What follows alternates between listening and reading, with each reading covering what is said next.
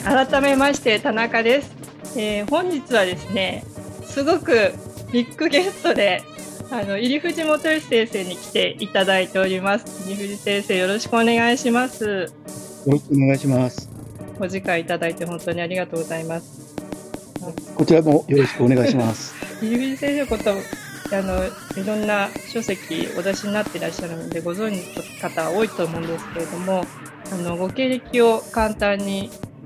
最初ご紹介させていただきます。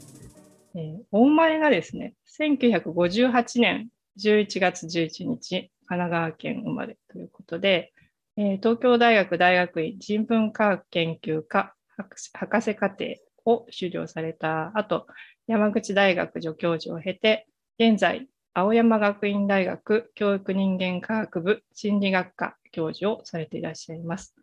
主にですね、私論、えー、私に関する、えー、議論ですね。相対主義論、えー、時間論、運命論などを題材に哲学をしていらっしゃいます。あと、すごく、これは皆さんご存知の方いらっしゃると思うんですけども、あの珍しい趣味としましては、51歳でレスリングを始められたということで、で1年後の52歳で試合デビューも果たしていらっしゃいます。2020年に千曲書房より現実性の問題という哲学書を上司されていらっしゃいます。ということで、まずちょっと私伺いたかったのが、11月11日生まれの大事なポイントですね。ここを外さないでくださいっていうことで言われて、今 ちょっと緊張しながら読み上げたんですけれども、11月11日生まれっていうのは何かポイントがあるんでしょうか？えー、まあ見たまんまなんですけど、1111ですから、まあ、ゾロ目になってて、で、やっぱりその誕生日って自分のこのものすごく小さい頃からついて回ってて、まあその自己紹介も含めてですよね。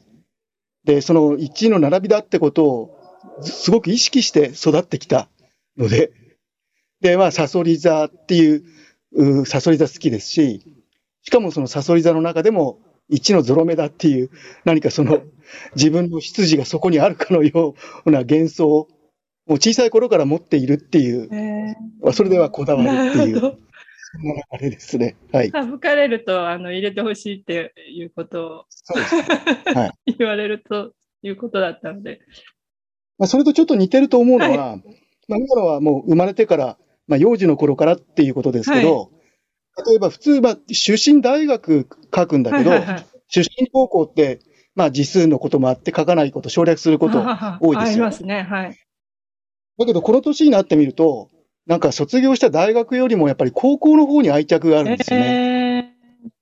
えー、えー、とそのさらに遡って、まあ、中学とか小学校とかも含めて、えーえー、大学どこどこ卒より、うん、なんか高校を入れたいみたいな、プロフィールで生じることが結構あります。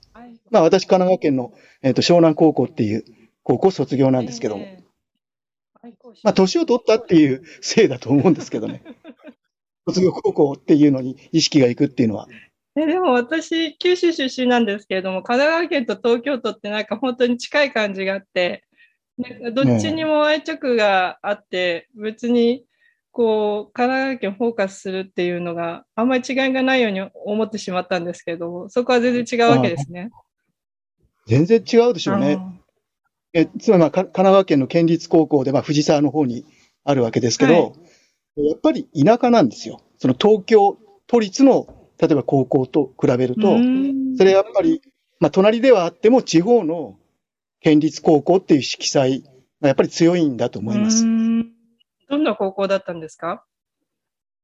そうですね。まあ進学校なんですけど、えっ、ー、と、まあ公立高校だってこともあって、で、そういうこう進学校である縛りみたいなものを、まあ嘘であっても忘れてるっていう、まあ、そういう少なくともこうスタンスを取って、まあ、自分たちはその運動だとか部活も十分やってるし、まあ、体育祭もまあものすごく時間をかけるんですけど、だからそれってまあある種の自己欺瞞でもあるようでいて、でもまあその時期特有の自己欺瞞なので、まあ、私きちんとその自己欺瞞やってこなかったんですけど、でも、えっ、とまあ、高校生としてやってもいい自己欺瞞かなとは思う思うので、そういう高校ですよね。なんか部活とかされてらっしゃったんですか、そのと。まあ私文芸部の部長をやって文芸て、部。ええ。ですからまあさっきのそのレスリングの紹介とは対極で、はい。高校時代、えっ、と、う運動の経験全くありませんし、へまあむしろ文芸部の部長としては、運動部の連中をちょっとこう、平芸して馬鹿にしているみたいな、そういう、まあまあ文芸部、これもまた文芸部特有の、まああるある種の、まあ演技なわけですーけど、うんまあ高校生らしい、高校生の文学青年っぽい、うんまあそういう意味ではやっぱり演技をしていたんだと思うんですよね。当時から哲学書とかも読まれてたんですか？まあいくつか読んでましたけど、どっちかっていうと、えっ、と、自分で小説書いてましたあ、し、そうですか。え文学畑の方のことをやってましたね。小説っていうのは何か分野は SF とか、どういうジャンルの？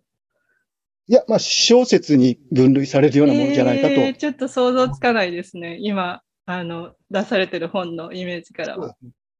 もう、それは相当な距離があると思いあ、ます。そうですか。えー、ちょっと拝見してみたいです。まあもうそれはない、ないということになっています。あーちょっと、高校のお話を伺って、話がこう広がってよかったです。神奈川県ご出身というところに愛嬌心があるということですね。そうですね、その流れになるかどうかちょっとわからないんですけれども、入藤先生の抱えるものって、どういうあの文体というか、どういう書籍のテーマであっても、何かこう立体的で動くようなイメージが背後にあるような感じがずっとありまして、あの最新刊の現実性の問題の中では特にですね、すごく特殊な眼鏡を自分がかけさせられているような意識が常にあって、あのそういうふうに感じたときは、必ず本の隅っこに入り藤眼鏡って書きながら 読んでたんですけど、これ、あのちょっとあの 3D に今なってるよっていうのを自分であの、うん意識的に読むようにはしていたんですけど、そういうふうにこう、動くような概念が動いて、あの概念同士がくっついたり離れたりとかっていう動きをテキストで想起させられるような哲学書ってすごく珍しいと思って読ませていただいてたんですが、こういう概念の動性っていうものにもし注目されているとすればですけれども、そういうものに注目されるようになった何かきっかけといいますか、あのお話があればお聞かせいただきたいところです。そうですね。まあ先ほど、まあ高校時代にその文芸部に今所属して小説などを書いていたっていう話をしたわけですけど、うんと自分がその文章を、こう、いつから書き始めたかっていう記憶を辿ってみると結構古いんですよね。あで、まあ最初はやっぱり幼稚園の時に自分なりの、えーと小さな、まあ父親が使っていたあの能率手帳っていうはいちっちゃい黒い手帳を自分も幼稚園の時に持っていて、で、そこに毎日、えっ、となんかメモ書きとか、まあその日あったこととかを、まあ文章に自分で毎日書いてたっていうのが一番古いところの記憶なんーちょっですね。と待ってください。能率手帳を幼稚園の時に持ち運んでいたんですか？そういうことです。あの、いつも、いつも持ってました。サラリーマンみたいですよね。ちょっとでも書くことは全然サラリーマンじゃないないので別に予定ないですから、そうですよね。えっと、なんかその辺あ歩いてて気づいた、はい。なんかここ、あまあ、当時からまあ、お化けが結構好きで、お化けが好き。ええまあ幼稚園の時ですね、それは。お化けが。で、どこにはいお化けが出るかっていうような、で、そういうことを、まあ、あちこち探索しながら、その手帳にこうメモ書きをしていって、まあ、ここに出るお化けはどういうお化けかっていうことを、まあ、自分で想像するわけですよね。ちょっと今、いろいろ聞きたいことが、今は、今の、ちょっと数秒の中でも出てきてしまったんですけど、お化けが見えてたんですね、先生は。そうですね。えっ、と、結構、まあ、見えていたっていう記憶はありますよね。えっと、幻想というか、実際にありありと見えてたんですか？そうです。いや、ひ非常にこう、むしろ、えっ、と、まあ、そのお化けのことに関しては、後々、えっ、と、自分にいろいろこう体調不良とか、はもうちょっとこう思春期になってからうんなんですけど、はいはいはい。まあ、そういう体質自体がまあ幼稚園の頃からあったので、まあ、お化けに親しいわけですよね。なんか、そういうものにお。化けに親しんでいた。ねえで、それが、まあ、もっと後々、はいそれこそ先ほどの高校生時代とか、ある中学生時代くらいの時に、ええまあ実際にいろいろその体に不調をもたらしたり、えまあ原因不明のですね。えええで、まあ、お親もその原因はわかりませんから、まああちこち病院に連れ回されたりとかを含めて、えまあそういうことにつながるような、そのお化けの近さって言いますか、割とそれはまあ幼稚園の頃から多分来てるだろうなっていうええのが私の中での記憶のつながりですね。でも、まあ、後々ちょっと心配になってしまうような事態にもつながったわけですけど、幼稚園の時に見えていたものは、こう、記録の対象だったわけですよね。はい、そうですね。んで、それは別に怖いとか嫌なものでは特になくて、ただ不思議ななんかやつがいるぞっていううん、そんな感じを、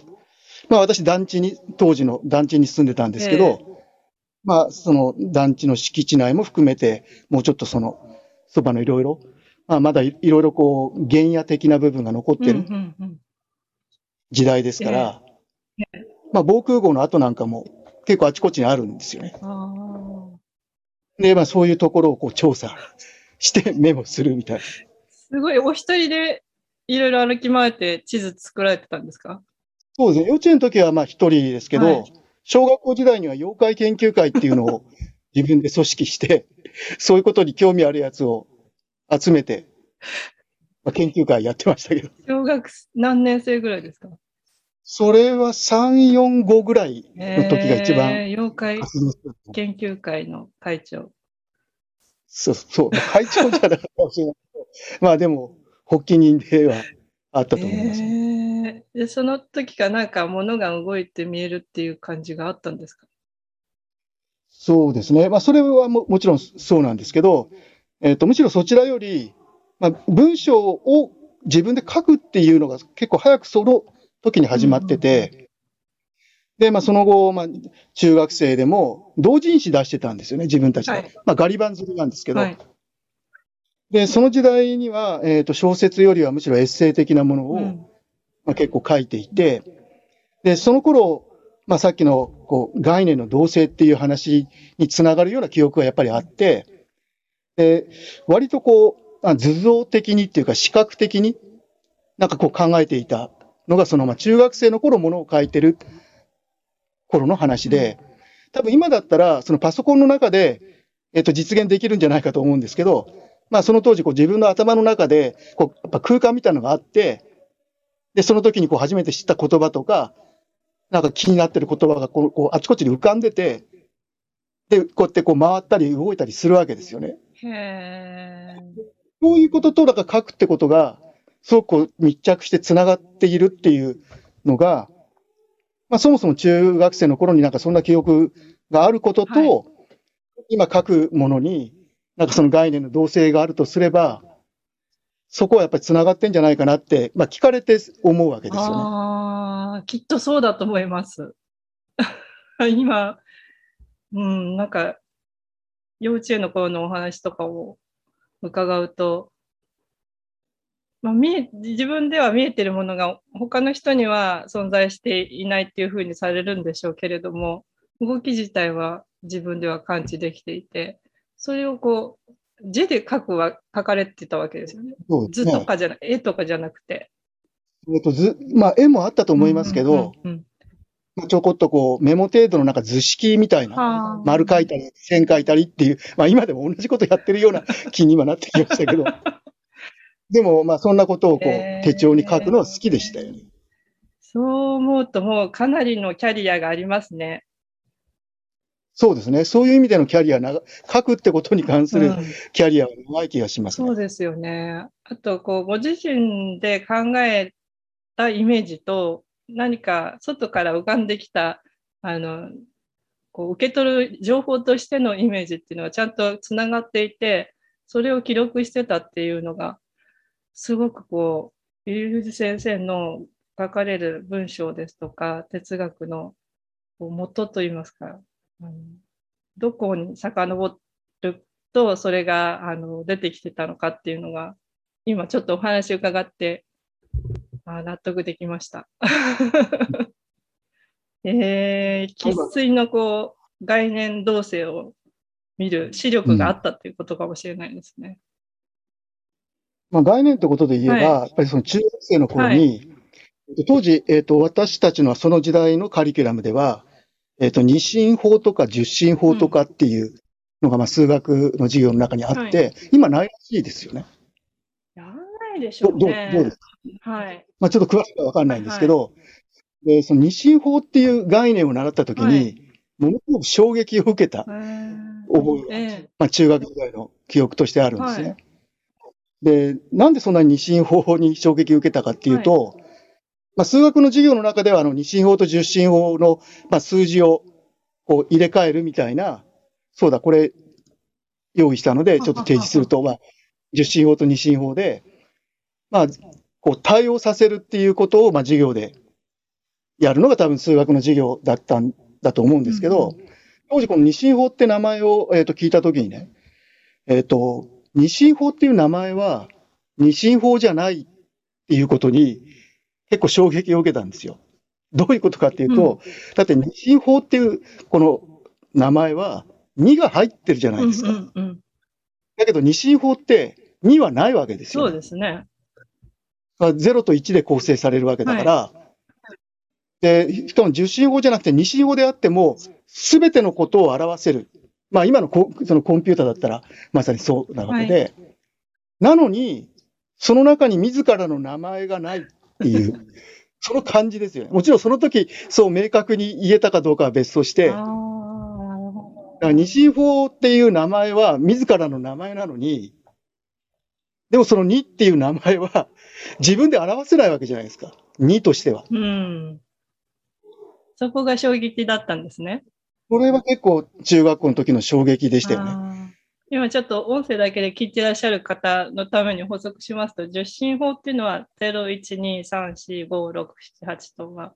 えっ、と、0から10にこう、い一個一個上がっていくのが受信法で、二進法っていうのが、えっと、0と1の組み合わせで表示される、そういう、まあ、書き方といいますか、数学の概念の一つだっていうことで、あの表示を今あのしていただきながら解説いただいたところです。まあそんな、そんな記憶も、もしかしたらその概念にこだわるっていうか、うんで、しかもその、正しい概念とかっていうんではなくて、概念の中に、なんかこう、二進法の亀裂みたいなものが感じられちゃうわけですよね。二進法の亀裂？すべて表してるのに、自分は、自分の名前は持ってないみたいな。あそういう概念のあり方っていうのに、まあやっぱり興味があったのはやっぱり中学時代からそうだったなっていう、まあ記憶の一つですよね。これもこう動いて見えるような感じがあったんですか？まあ私の中のイメージとしては、いやその、西尾の01で書かれるものがこう全部を埋め尽くしてうん。て、だけどその全部を埋め尽くしてるところに登場しない2っていう名前が、まあ上に浮いてるような、うーん。まあそんなイメージを中学の時は持ったのが、まあ二進法っていうのを習った時ですよね。へーやっぱり、なんかちゅすごく抽象度の高い概念であっても、入冬先生なりの驚きを感じるポイントっていうのが、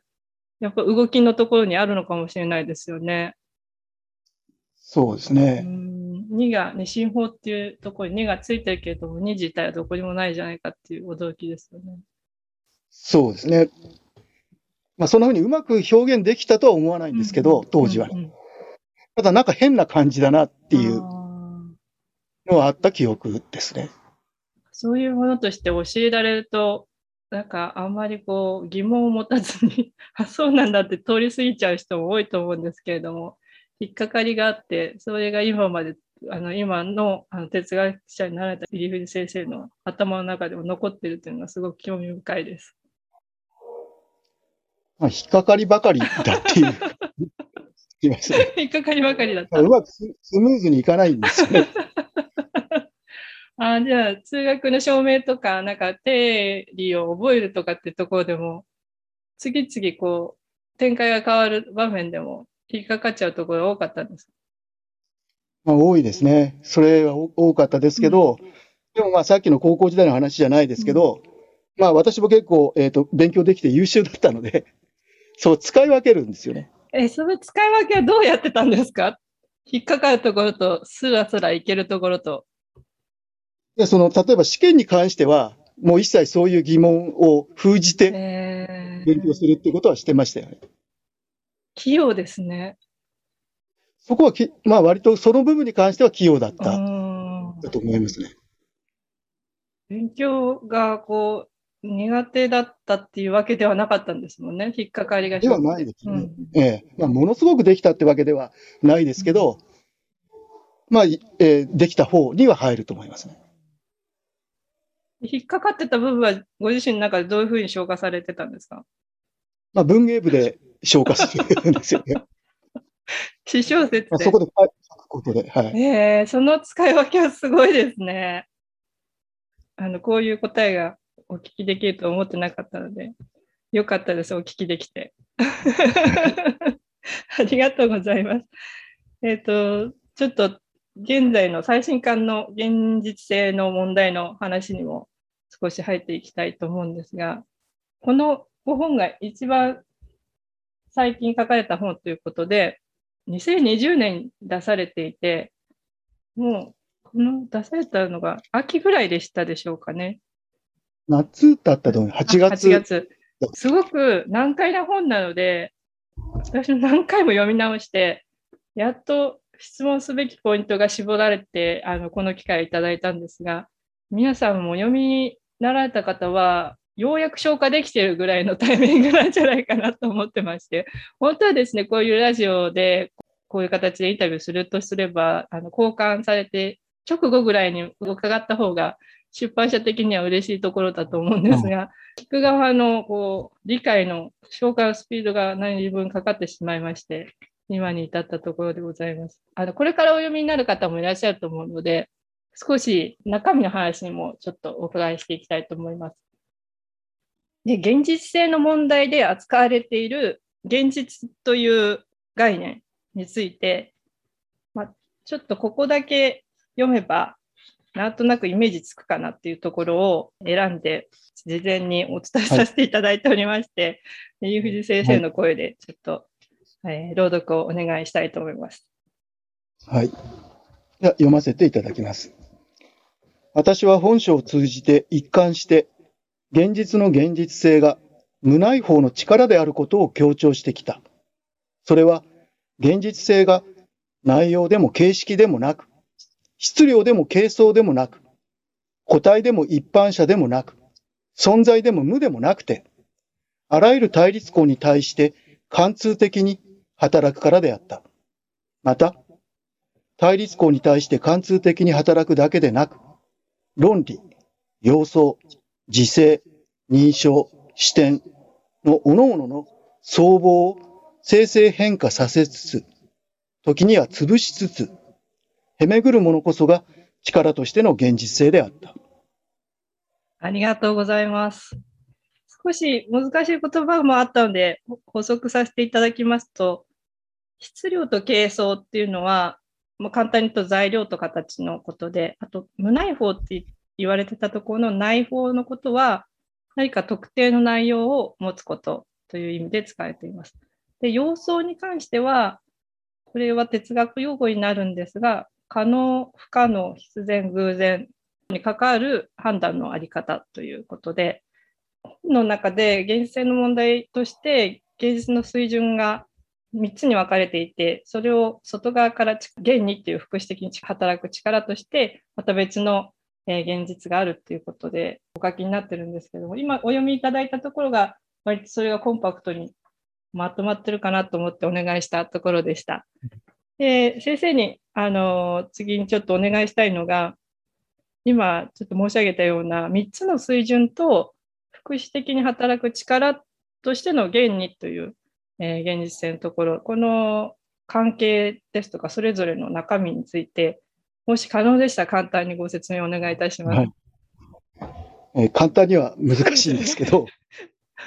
無理なお願いです。えっと今すいません。提示している、えー、と図がちょっとままとめみたいな図なので、はえっ、と今、えっ、と田中さん3つっていう仕方でまとめていただいたんですけど、まあ、これはもう数え方なので、まあ、いくつにまとめるかっていうのは、やり方いろいろあると思うんですけど、まあ、田中さんもそういえば、えっ、ー、と、新しいご著書の中で、えー、4つでしたっけ？に、えっ、ー、と、こう、分類していたと思いますけど、まあ、いろいろその分類の仕方はあるので、はい、ここでは、まあ、私の、えっ、と、本ってこの円を書いて、まあ、円環モデルっていう形で提示しながら、まあ、最初外観する、えっ、と、部分があるので、まあ、その上にですね、えっ、と、私ちょっと消えた方が見やすいと思うので、消えます。はい、画面上から今先生消えちゃいました。はい。で、今、その円環モデルの上に、えっ、と、その、いくつ、この本の中で、この現実性の話を分類して、いくつ出てくるかっていうのを、まあ、まとめた図なんですね。はい、ですから、先ほど3つって言ったんだけど、私的には、えっ、と、まあ、0を入れてますから5つに分けてるつもりがあるんですね。まあ、全体としてですけどね。で、えっ、ー、と、一番最初の、まあ、始発点のところで働いているっていうのは、まあ、こんな意味なんですよ。まあ、始発点ですから、とにかく何か起こってないと話始まらないので、その何かが起こった、起こってるという仕方での、まあ、現実の捉え方。まあ、だから、まあ、始発点に位置づけてあるんですけど、で、それに対して、まあ、こちらの、えっ、ー、と、円だと右の半円にあたる、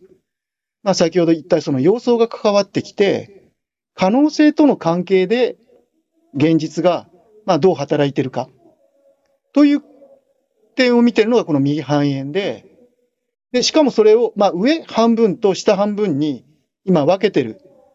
つもりがあって、現実性2と現実性3って、まあ、出てきてて、じゃあ、えっと、これ上と下で両方とも可能性と関係があるんだけど、どう違うかっていうと、ごく簡単に言うと、こうなると思いますね。右半円のさらに上っていうのは、まだ視圧点で出てきた現実がすごく強くまだ働いている段階で、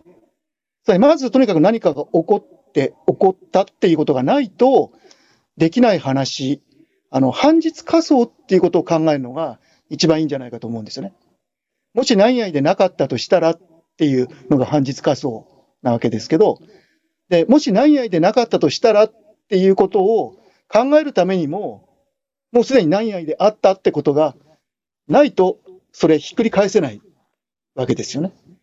まあそういう意味で、まあまだ現実の方が優位性を保ってるというような段階をまあ現実性2で、で、円の下の方、右半円の下の方になると、まあだんだんに可能性の力が大きくなってきて、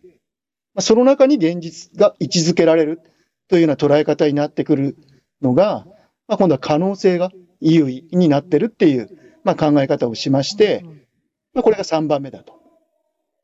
まあ、さらに、まあ、これ円の上に乗っけてるのは、右の可能性の領域と左半円の、まあ、潜在性の場、つまり可能性と潜在性っていうのを私は非常に分けて考えているので、この左の方の潜在性、のところで現実がどのように働いてるのかっていうことを考えるのが4番目ですけど、まあこれが、まあ一番わかりやすい言い方で言えば、潜在してるっていうのは、現に潜在してるわけですし、現に潜在的な力として働いてるので、まあこの現にのところがやっぱり現実性ですから、まあこの場面では、つまり左半円の場面では、その潜在性の場と現実性は独特な仕方ではあるんですけど、表裏一体にぴったり、重なって働いている。というような捉え方を、まあ私はしていて、まあ、そういう現実性の働き方を、まあ4番目。まあ、これでまあ1、2、3、4って、まあ円の上に位置づけておけば、まあこんな風に分けて使っている。で、最後に実は一番重要なのが、この現実性0って書いた、この黄色いまあ、図では黄色い矢印になっている部分ですが、まあ、ここが、えっ、と、一番重要なところなんですが、で、まあ、ゼロっていうふうに書いてあることとも関係があるんですけど、えー、今、4番目のところでも言ったその現にっていう言い方ですよね。この現にっていう現実性は、実は、えー、1、2、3、4すべてを通して、まあ、現れ方は違うんだけど、現にっていう現実性は働いているので、まあ、この0番は、1、2、3、4とは、いわば、え水準をことにする。まあ、すべてに通じているので、まあ、しかも、まあ、先ほどは現にっていう言い方で表しましたけど、もうこの現実性ゼロのところ、黄色い矢印で書いたところは、本当は現にって言葉で表すようなところも、もう超えた仕方で働いているので、まあそのことを私は偏在的に透明に働くなんて言い方を何度も使っていますけど、まあそんな水準が違う、まあこれ、えっ、ー、と図は平面になっていますけど、黄色い矢印だけは、まあ三次元的に見てほしいかな、と、まあ思っていて、まあそれが水準をことにするという意味で、この現実性ゼロのところが一番の本の焦点。まあそこを、の話をするために、まあ他の現実性の話もしているっていう、まあそんな関係になるんだろうと思います。まあ、ですから分類するとそんな感じになります。ありがとうございます。ちょっと今説明していただいたところを最初にお聞きになってから本を読まれるとすごく読みやすくなると思います。私は最初に本だったので今、あの、ご説明いただいた内容を、あ、そうだそうだと思いながらお聞きしてたんですが、そこまで、その理解にたどり着くまで3回ぐらい読んでましたので よかったです、今。自分の理解がなんとなく合ってたなっていうのを答え合わせしながらお聞きしていたところです。ただちょっと、自分の理解してたものとのズレがどこにあったかっていうところがよく分かったところだったんですが、現実性2と3というのがやっぱりここで動きが出てくるんですよね。そうですね。はい、そこを分けるっていうところが動きの観点からのあの区別だと思うので、現実性が飛び出てる方が現実性2で、可能性が飛び出てる方があ現実性3だっていうところを、ちゃんとこれは抑えないと、入り富士メガネかけたことにはならないぞっていうのをちょっとお伝えしとかないといけないですね。はい。はい。確かに動動きが重要ですね。そうですね。で、表裏一体っていう言葉もありましたけど、あの、2、3が可能性の領域で、4っていうのが潜在性の場なんですけども、2、3、4っていうのは、えー、表裏一体で、どちらかが出ているとどちらかが沈んでるっていうようなイメージでよろしいですか？はい、そう、そうですね。うん、で、まあ今話は、えー、詳しくはできませんけど、はい、心、あ、あ、そうか、ここのって言ってそっちには見えない。一番下の方の展開点っていうところの考え方もすごく重要で、さあ、始圧点っていうのは先ほど言ったように、そこなかったら話が始まらないようなのが始圧点なんですけど、はい、この、そのちょうど180度下にある展開点って可能性から潜在性に、言えば話が変わるわけなので、で、しかも私は可能性と潜在性を、まあ、ものすごくこう、対照的に、うん、えー、話作ってるので、この展開がどうやって可能性から潜在性の右半円から左半円に行くんだろうかっていうのも、まあ、本当はものすごくその動きっていう意味も含めて重要なところではあるんですね。うんうんうんありがとうございます。あの、音だけで聞いてる方は、ちょっと記事の方でも図を載せますので、それも手がかりにしていただいて、テキストと図で、ちょっと今のご説明を振り返っていただければ、あの、これから厳選の問題を読まれる方にはすごくいいガイドになるんじゃないかなと思います。で、もう一つ、あの、限界の話、少しご説明の中であったと思うんですけれども、現実性ゼロのところが言葉でこう、指し示すことができる限界を超える効果が狙って力っていうメタファーが使われてるのかなと思ったんですが、その理解で合ってますか？そうですね。基本的にそうだと思います。はい。3、ごめんなさい、3水準って言っちゃってるんですけど、4水準ですね。えっと、現実性1の始発点が1として数えると、4つの現実性の中で、この現実性0っていうのが力としてあの完流している、円の中を流れているっていうイメージで、現実性0っていうものが描写されておりますが、この力というメタファーじゃなくても、何か光とか熱でもあり得たんじゃないかと思うんですが、力のどういう特性に注目して、このメタファーを選ばれたんでしょうか？そうですね。え、ー、と、確かに光とか熱も還流するっていう意味では、えっ、ー、と、そういうメタファーあり得ると思うんですけど、つまり還流するっていう意味では、この円のえーまあ、右半円から左半円を辿っていく中で、その力が伝わってるというイメージを伝えるのには、光や熱でもいいのかもしれないんですけど、やっぱり光や熱では、えっ、と、まずいところがあると思うんですよね。うんというのは、まあ、今、光とか熱ってちょっと物理的に、ね、こう考えると、やっぱり光にしても熱にしても、ある特定の領域で働く力なわけですよね。うんまあ、ある、まあ、物理の領域があって、で、その中の、まあ、ある特殊なえ力として熱が位置づけられるっていうような関係になると思うので、つまり何がまずいかっていうと、その光や熱では特定の領域で働く力っていうふうに限定されてしまうと思うんですよね。で、もちろんこれ物理の話をしてるのではないので、まあメタファーなわけですが、まああえてちょっと物理的なメタファーを引きずるならば、やっぱり光や熱よりまだ重力の方がいいんじゃないかと思うんですよね。重力。ええ。うんつまり、まあ重力の持っている普遍的な働き方ですようんね。しかしもちろんこれもまた不十分であって、というのは、えっ、と、もちろん私も、えっ、と、素人でよく知りませんけど、あの、4つの力の統一を理論的に追求してるっていうその物理学の話があるわけじゃないですか。えっと電磁気力と、まあ、えっ、と、強い力、弱い力で重力。はいっていうその4つの力、もちろんまだ、まあ、その統一理論は完成されてないわけですよね。はいで、まあ、そこまで、えっ、と、メタファーを引きずるならば、えっ、と、重力もその4つのうちの1つになってしまうわけですから、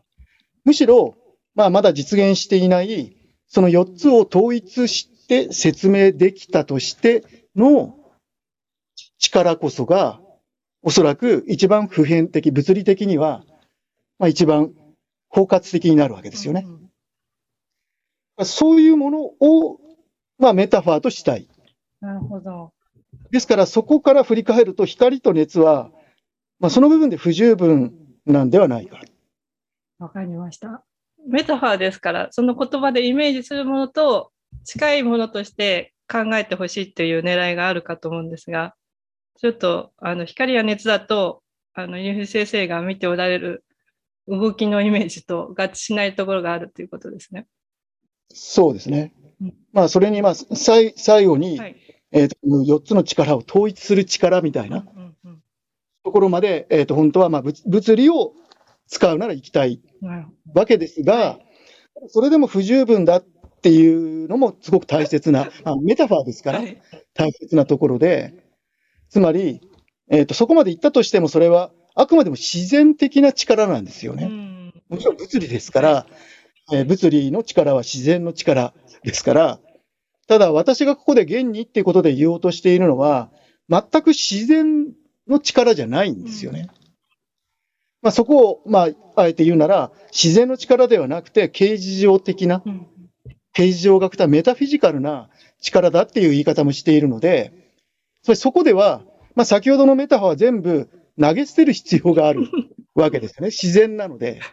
一応ここまで言ってきたにもかかわらず、はい。はい。ですからそこまで含めてのメタファーだと思うんですね。わかりました。でこれって、あの、ビトゲン自体の論考のはしご的だと思うんですよ。うん。で、はしご登るのに使うけど、で、最後投げ捨てるじゃないですか。メタファーも同様だと思うんです。なるほど。ちょっとそこも一つ引っかかったところではあって、そのメタファーであっても言葉なので、なんか言語による対象化からどうしても免れないんじゃないかっていう疑問があったので、はしごを投げ捨てなきゃいけないっていうところがポイントですね。そうですね。うん、今の図で、あの、ずっと説明でとてもクリアに先生の本の中の問題意識が伝わるんじゃないかなと思います。で、もう一つですね、あの、一般の方にも興味持っていただけそうな動物の観点からの現実の問題がございましたので、そこを、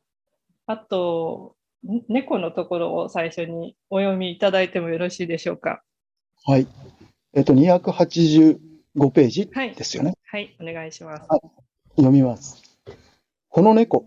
というこれ性は力の還流と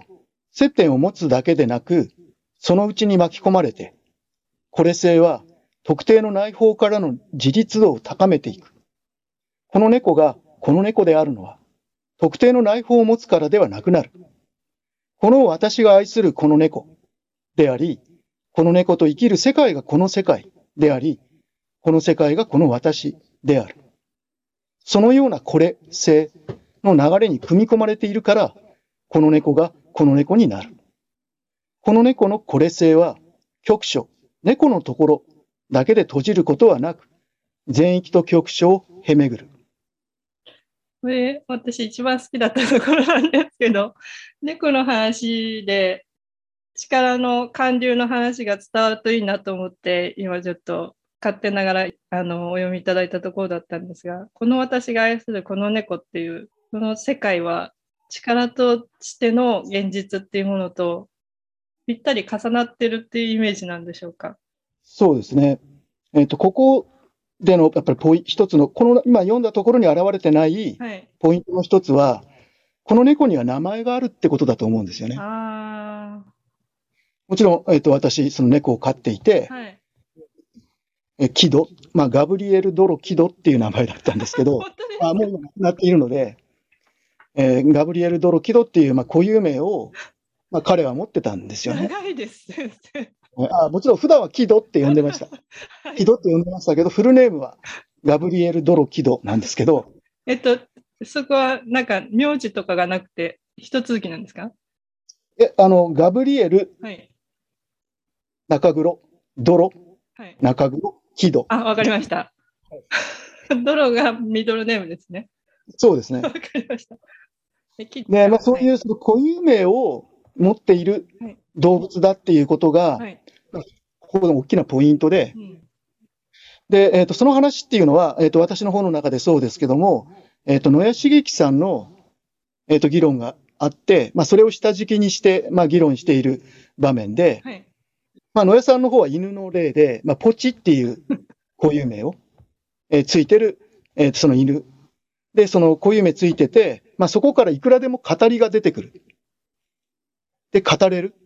という、まあ、そういう力の話をまあ、彼は、まあ、僧帽っていう話とのこう兼ね合いで、まあ、僧帽と力っていう、まあ、対になっている、まあ、その力の部分を、えっ、ー、と、語り続ける力のような形で、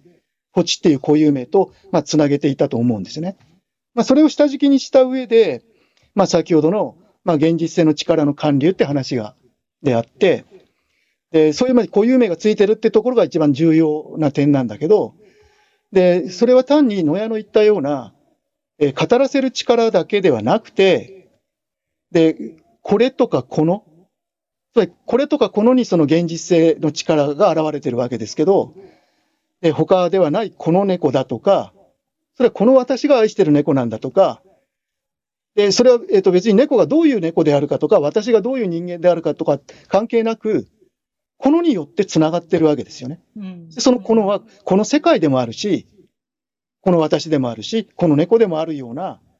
まあそういうこのの部分に、えっ、ー、と、実は現実性の力が、まあ、還流してるっていうのを、このを通して、うん、という部分を、えっ、ー、と、むしろ固有名に重ねて、まあ、強調したっていう話をしたところだったと思うんですね。うんうん、猫好きの人はすごく共感してもらえるポイントなんじゃないかなと思います。なんか他の動物が好きな人は何言ってんだっていう話かもしれないんですけど、このが現実性を象徴してるっていう話は、猫とこうつなぐ力になってるっていうところは、すごく共感できますね。でさらに、まあ、ここ、まあ、せっかく動物が出てきて、はい、現実性っていう力っていう、まあ、それとまあ動物っていう話の兼ね合いになっているので、ええまあ、私の方の中では、もう半分の側面があって、まあ、それは、えっ、ー、と、今言った固有名がついてる動物じゃなく、ない、まあ、動物を考えている場面が、であって、はい、まあ、それを端的に言えば、まあ、猛獣みたいなことを考えているわけですよね。うん、自分の名前を付けた猫とは違う、まあ、どっから突突然襲ってくる猛獣、うん、で、当然、私のことを噛み殺してしまうような、まあ、そういう動物の力、というのも、えっ、ー、と、もう半分考えていて、それもまたやっぱり現実性の力の一場面なので、うん、つまり固有名を通して、この世界を共有するっていうやり方も、まあ、動物との関係の中での現実性なんだけど、まあ、そういうものをこう一挙に壊してしまうような襲ってくる力というのもやはり動物に重ねられる現実性の力なので、そのもう半分もあるってことは、まあ、やっぱり言っておくべきだろうなって思うんですよね。動物の例を通して、その2つの側面が語れるっていうのが、すごく分かりやすいですね。2つ目のその動物の話で関わるところをもう一箇所お読みいただいてもよろしいでしょうか？はい、316ページですかね。はい、読みます。言語を持たない動物であっても、翻訳は可能であるし、実際にしている。この場合の翻訳とは、動物の現実を擬人化して捉えたり、科学的知見などによって合理化して説明したりすることである。擬人化や合理化などは動物的現実を我々の言語へと翻訳することに相当する。もちろん、そのような意味での翻訳可能であるとしても、動物の現実べったりの観点を我々が実際に習得することは不可能である。もし仮にその動物的な観点に立つとしたら、と仮想することまでは可能であるが、実際にその観点に立ってしまうことはできない。というのも、そのできなさ、動物的現実の習得不可能性が人間的現実、言語が開く可能性の中で生きていることに他ならないからである。あるいは、動物の現実べったりの観点に立つことは、新たな観点の習得ではあり得ず、むしろ観点の可能性自体の防出だからである。ありがとうございます。最初にお読みいただいたその猫とこれという力を通じて一つの現実世界を共有しているっていうお話と、二つ目にお読みいただいたところは、すごく相対する部分だと思って伺っていたところです。2個目のところの言語が開く可能性の中で生きていることに他ならないっていうお話があったんですが、動物は、まあ、あの想定としては言語を話さないっていう想定で、そういった我々の言語的理解の中で開かれる現実認識とまた別の現実が動物の中にはあるっていう、そういうイメージでよろしいんでしょうか？そうそうですね。うん、まあ、先ほどの、えーと、固有名があるのに対してそうではないある種の猛獣を含めて、でそちらの方の、まあ、動物の力というのがやっぱりあるし、まあ、話をものすごく単純化すれば、先ほどの円のモデルの左側の潜在性の方というのはむしろ、えっ、ー、と、その猛獣の力にむしろ近い現実というくらいに、まあ、非常に大雑把にですけど、つまり、えっ、ー、と、固有名をつけて、まあ、語り合う形で、この世界を共有する動物との関係は、むしろ円のモデルで言えば、右半円のつまり、まあ、可能性って結局言語と密接につながっているわけなので、はい、こういう右半円の世界の話なわけですよね。うん、だけど、まあ、猛獣を一つの例とする、まあ、荒れ狂う、場面によっては荒れ狂う力にもなり得るような場面っていうのは、これ可能性の話ではなくて、うん、むしろ潜在性の場の話だというくらいに、まあ、私の中で大雑把に対応していますね。ここが言語を話すかどうかっていう転換のあの区別の仕方で、そこでも関わってくるところなんですかね。そうですね。しかも、言語よりも左半円のそっちの力の方が現実っていうテーマに関しては、まあ、重要だって考えているところが、まあ、私の中にはありますね。猫と仲良く生活している生活よりも自分が襲われるんじゃないかっていう動物に囲まれているような世界観の方が現実を表しているっていうことなんでしょうか？そうですね。もちろん、両方、両方現実なんですが、はい、左半円を強調したい側面がありますね。そうすると、こう人間の中でも小さいうちはまだ言語をあの習得できてない時期もありますし、あの年をとって言葉が失われてしまう段階もあると思うんですが、先生の中では幼稚園の時にいろんなものが見えていて、それをご自身なりに記録していた時代もあったかと思うんですけど、そういう観点から見ると、その時の現実っていうのはどっち側だったんでしょうか？そうですね。もう幼稚園の頃は書いてましたから、不十分ながら言言語を身につけてしまって、まあそれで活動しているので、まあやっぱり可能性の領域の中にもうすでに取り込まれてるわけですよね。えー取り込まれるのは早いと思います。そうですね。まあ、早いから、なんかその抵抗感が残ってるとも言えると思うんですよね。取り込まれつつも、なんか違う側面も同時に持っていたのかもしれないですよね。言葉は使ってあげてもいいけどっていう感じで。うん、そこの何かこう両方用いるっていうところの世界観がとってもこう魅力的に思います。で、ちょっと時間を押してきてしまってるんですけれども、せっかくなので、あの、読者の方からの感想についても伺いたいところです。どういう感想が、あの、印象に残ってらっしゃるかっていうところをお聞かせいただきたいです。はい。ちょっとたくさんありすぎて、えっ、と、時間が多分なくなっちゃうので、はい。まあ、3つだけっていうはい。ふうに、ちょっと限定して、はい。TOD でこれ。Amazon レビューも一つなんですけど、はい。えっ、と、この読読者は、画家のエッシャー、うん。エッシャーの絵と、まあ、私の哲学を比較して、うんこう並べてくれているっていうところが一番、まあ、印象に残って、うんまあ、エッシャーの絵って多分どっかで必ず見ているはい。と思うんですけど、まあ二次元上では本当ありえない、あるいは三次元上でありえないことを逆に二次元上であり得るかのようにこう絵にしている。うんうん。まあえそういうこう特徴を持っている、まあ、エッシャーの絵と、まあ私の本の読書体験をこう重ねてくれてるっていうところが一番印象的で、まあ私自身がエッシャーのファンなので、そういうこともあって、あ、そうか、そのエッシャーと並べてくれているんだな、と嬉しく思った、まあそういう、まあ哲学界のエッシャーとまで言ってくれているので、これまあすごく長くて、はいはい。まあ本全体と長いので、まあ Amazon の方で、はい。まあ読んでいただくのがいいんじゃないかなと思います、わかりました。でも、ちゃんと先生のその動的な概念ですとか、あの奥行き感ですとか、見方によって全然違うものが見えるとか、そういうものがエッシャーっていう言葉で象徴されてますね。そうですね。そこを捉えてくれてるんでしょうね。で、もう一つ2番目ですけど、えっ、と、この2番目は、えー、ツイッター上であ、ツイッターですね、これは。でえっとエピナリス伝えてくれたものなんですけど、はい。まあ、一番上に、まあ、2つの読み方があるってことを書いてくれていて、うん。まあ、一つは哲学書ですから、まあ、哲学の本として当然読むわけですけど、うんえっ、と、むしろこの感想で嬉しかったのは、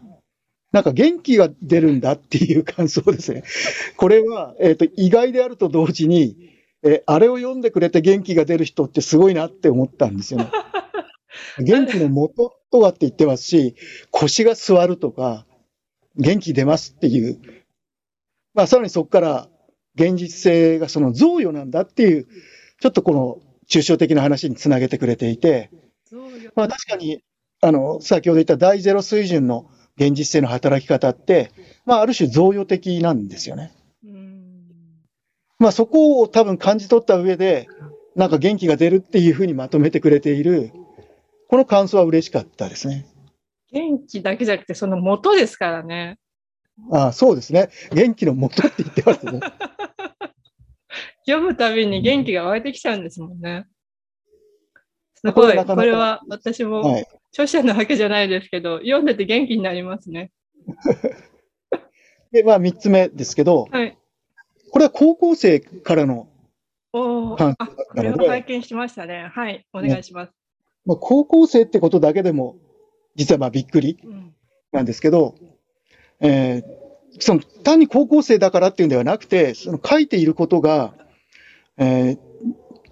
で、まあ自らがそもそも考えていて、で、その言葉にできない何かの部分を、まあ、高校生自身が考えていて、それがここに書かれてるってことを見出したっていう、まあ、そういう衝撃を書いてくれてるんですよね。ここにっていうのは先生の本の中ですね。そうですね。はい。まあ本を読むことでう、ん。えーそこに衝撃を受けて、うん。しかも、まあこれ夏休みだったので、で、夏休みの課題の、まあ、文章で書くって言って、あの、書いたそうです。これちょっと拝見してみたいですよね。もしよかったらお聞きいただいてたら、もしよろしければ、あの、できた課題を共有いただければ、哲学で公開させていただきたいです。あまあ、そういう意味で、いいです非常にびっね。くりした感想でした。はい。えーよ読ませていただいてよろしいでしょうか。えーこの方がお書きになって感想の一部で、現実性という考え方は私が抱えていた言葉にできない何かを解き明かすあまりにも衝撃的なもので大変感服いたしました。このような名著にリアルタイムに出会えたことを嬉しく思います。現にというあり方は私にとって希望です。そう今度は元気じゃん、希望が出てきます。これもすごいですね。でもちょっと似てますね、元気のもとと希望は。そうですね。うん、じ人を前向きにさせるっていうことですよね。あでも私もちょっと同じ感想を持っていて、あの漢字2つで言うと、あの定年っていう、諦めるっていう意味のあの仏教用語になるのかもしれないんですけど、が先ほどその言葉はちょっと思い浮かんで、辞書で調べたんですけど、道理をわきまえて悟る心を諦めるっていう意味があるらしいんですが、その言葉がすごくぴったりきて、なんかもうそういう現実なんだったら諦めるしかないし、自分でもう自由にやるしかないなっていう、そういう元気の出方はすごくありますね。なるほど。はい。あのちょっとすいません。私の個人的な感想までお伝えしてしまったんですけれども。何かやっぱりこの実用性がすごくある本だと思うんですよ。先生のこの現実性の問題っていうのは難しくて、哲学そのものを理解するのは結構一年かけないと 理解追いつかないところはあると思うんですけれども、何回も読んでいるうちに、この実用面が身につくといいますか、この先生の語彙をそういうものとして受け入れているいくうちに諦めの境地になっていくっていう 感じがあって、前に書かれた本であの感想届いてるかと思うんですけれども、最近の現実性の問題についての感想とまた違った面があるんじゃないかなと思うんですが、いかがでしょうか？そうですね。まあ、えっ、と、本の種類が違うと、やっぱりいろいろ感想も違ってくるわけですけど、はいまあ、一つ前の、えっ、と、あるようにあり、なるようになるは、えっ、と、連載で書いていたものを、まあ、一つの本にしたので、えっ、と、そもそもこう、書き方とか流れ方が違うっていうところにこう注目して、感想を言ってくれて、まあ、比べてくれてる人とかがいるのは、まあ、こちらとしてもありがたいし面白いうんところですね。すごくこう細かく追いかけてらっしゃる読者の方がいらっしゃるんですね。そうですね。素晴らしいです。あのいい読者の方に恵まれていらっしゃるということで。でもう一つだけ最後にお聞きしたいのが、飯井藤先生の先ほどから伺っている概念の動き、なんか概念がうごめく脈動性っていうふうに私は言えるかなと思っているんですけど、そういうものをテキスト情報に落とし込む際の文房具ですとか、ソフトウェアですとか、何か秘密の道具があれば教えていただきたいです。はい。秘密の道具は特にないないんですけど、もうここ、えー何年、もう10年以上になると思いますけど、完全にデジタルになってあ、そうですか。しまっているので、それ昔はその幼稚園の頃もそうですけど、えっ、と、そもそもワープロとかそのなかった時代なので、当然そのノートを使っていたんですけど、まあある時からやっぱり完全に移行してしまって、まあ、今は少なくともこの時点で、えっ、と、アナログのノート使ってないんですよね。鉛筆も。で、えー執筆、あるいは執筆の準備も含めて、すべてデジタル。なんですね。で、えっ、と、これは、まあ、原原稿で、えっ、と、11月の末に出る現代思想の原稿はいでちょうど書き、もう書き終わっている、まあ、原稿なんですけど、これが使ってるワープロで書くときに使ってるワープロで、Easy Word Universal 2っていう、はい。まあ、えっ、と、でも物書き堂っていうところのはい。アプリケーションなんですよね。で、まあ、これを使って、えっ、と、私はもう一挙に書き始めて最後まで書いてしこともしまうので、えっ、と、まあ、これもちょっとツイッターかなんかで流したことあるんですけど、書くことで苦労したことがないんですよね。すごいですね。だからその書けなくなるとか、途中で詰まってしまうっていう、書き直しはしますけども、はい。途中でこう、ある段階で止まって書き直しはするんだけど、えですから、実はこう螺旋形に進んではいるんだけど、えっ、と、そこでこう、詰まってしまって、書けなくなるっていう経験が一度もないーので、えでですから、この今、この原稿用紙上の、これまあ私の自分の書きやすいように設定してあるわけですけど、最初から書き始めて、まあ時間はかかるけど、とにかく前へ前へと進んでいって、まあ最後まで一挙に行くので、で、これ50枚くらいの論文なんですけど、1週間で書いたもので、まあそのくらい、むしろ書くことに関しては、えっ、ー、と、何の苦労もないので、あんまり人に役に立たないっていう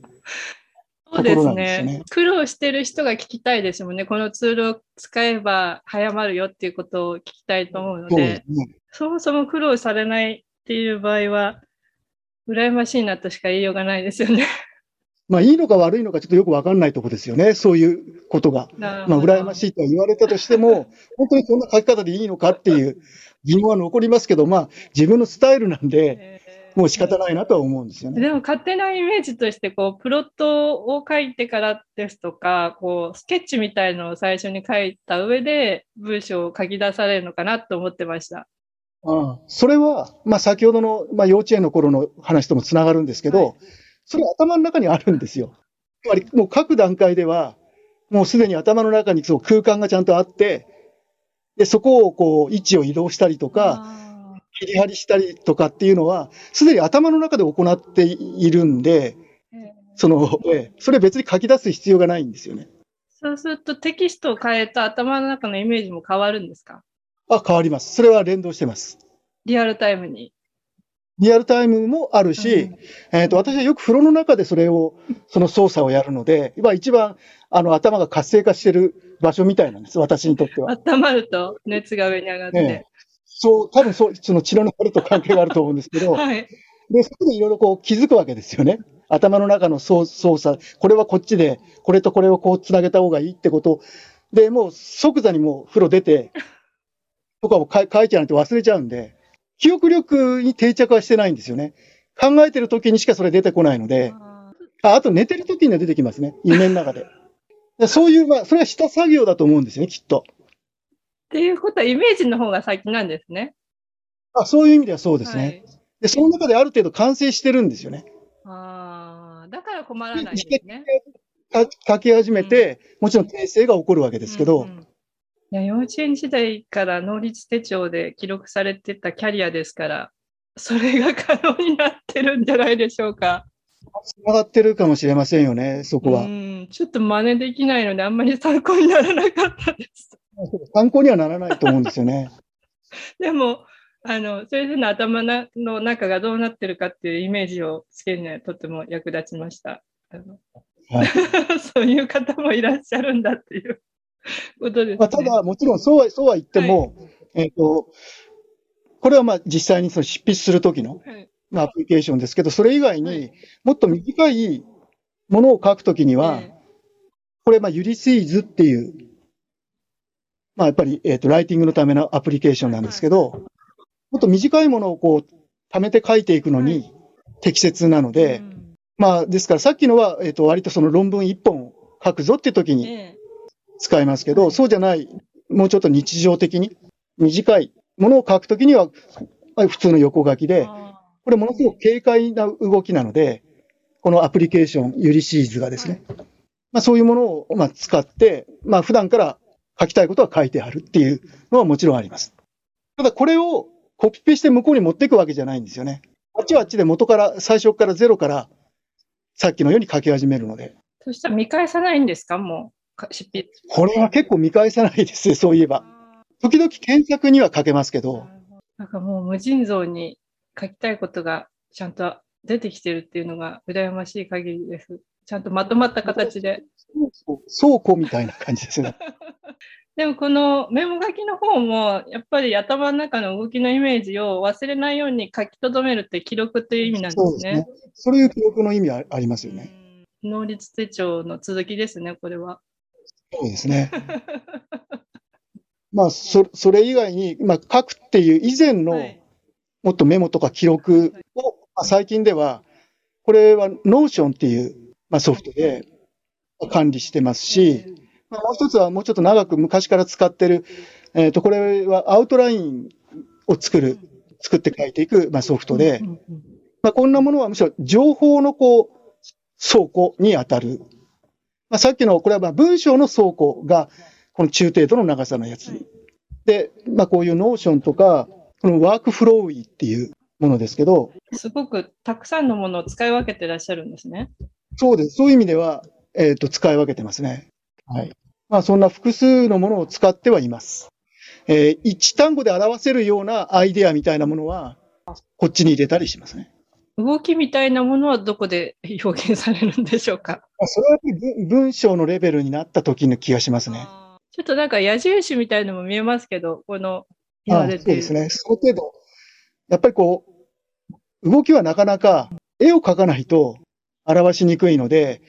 実はその絵を描くのに、これ特に授業で使ってるんですけど、絵を描くときに使ってるソフトはまた別にそういえばあります。そうですね。これは、えっ、ー、と、explain everything っていうものなんですけど、まあ、授業で、あの、まあ今オンラインですけど、黒板を提示して、まあ、書く、その、じこの黒板に書いて、えっ、ー、と、授業をやってるっていう時に使ってる、まあ、ソフトなんですね。この、まあ、一つ一つが全部、こう、授業の、あの、で提示するものになってて、うん、ちょっとちっちゃく黒板が見えると思うんですけど、はいはい、まあ、この黒板に絵を描いたり、まあ、授業でもするし、から、まあ、自分のそのメモ書きとして、まあ、このソフトを使って、まあ、描画ですけど、線線のものですけども、まあ、簡単に、まあ、図を書いて、自分のこうアイデアを残しておくってことはあります。その使い分けが気になるところですけども、先生のこう書かれるテーマですとか、あの問題にする内容によって、こっちを最初にやるとか、そういうものが決まってるということなんですか？そうですね。まあ、あの、さっき言ったような形で、流れで書くっていうのは、えっ、ー、と、毎日やってるわけじゃないわけですよね。うんまあ、その論文を書かなくちゃいけないときに、まあ、1週間とか1ヶ月、まとめて時間使って、そこで一挙に書くので、普段やってることはそこじゃないわけですよね。もっとこうぶつ切りの短い文章であったりとか、まあ、単なる単語であったりとか、まあ、ちょっとした絵であったりとかっていうのは、まあ、常時日常的にむしろやってることで、まあ、そういうものが何かこう溜まったり、こう、行き地が超えたら、なんか文章になるみたいな感じだと思うんですよ。もう文章レベルになるとほぼ完成されてるんですね。そうですね。そういう意味ではそうだと思いますね。いや、あの、これからレポートとか書かれる方に参考になるかと思って今ちょっと伺ったんですけど、何か鍛錬の仕方とかキャリアの長さが随分違うので、ご参考にしていただけるかわからないんですが、あのただ、今の話で、参考になるところがあるとしたら、はい、いろいろ面白いソフトはあるよっていう、アプリケーションあるよっていう ところだと思うんですよね。わかりました。そこちょっと触ってみて、あの自分に合うものを見つけていただくのがいいかもしれないですね。すね高校生も評論書いてくださってますから、ね、何かこう参考になるところをお届けできれば嬉しく思います。先生、長い間すみません。お付き合いいただいてありがとうございます。すごく考えていらっしゃる中身がとてもクリアに分かったということと、あと、やっぱりこう、先生の目を通して、書かれるものを通して、概念がこう伸び縮みする、うごめくなんか動的なクリエイチャーみたいなものとして考えると、自分がこう日常生活の中で悩んでることとかも、考えるっていうことの形式に縛られて自動的になんか発動しているものだからそんなにこうそれで深刻に悩む必要はないよって言っていただいてるようなところもあってそういう意味でもとっても実践的で定年の哲学だと私は思ってます。今日はどうもお時間いただいてありがとうございました。はい、またまとめますので、あの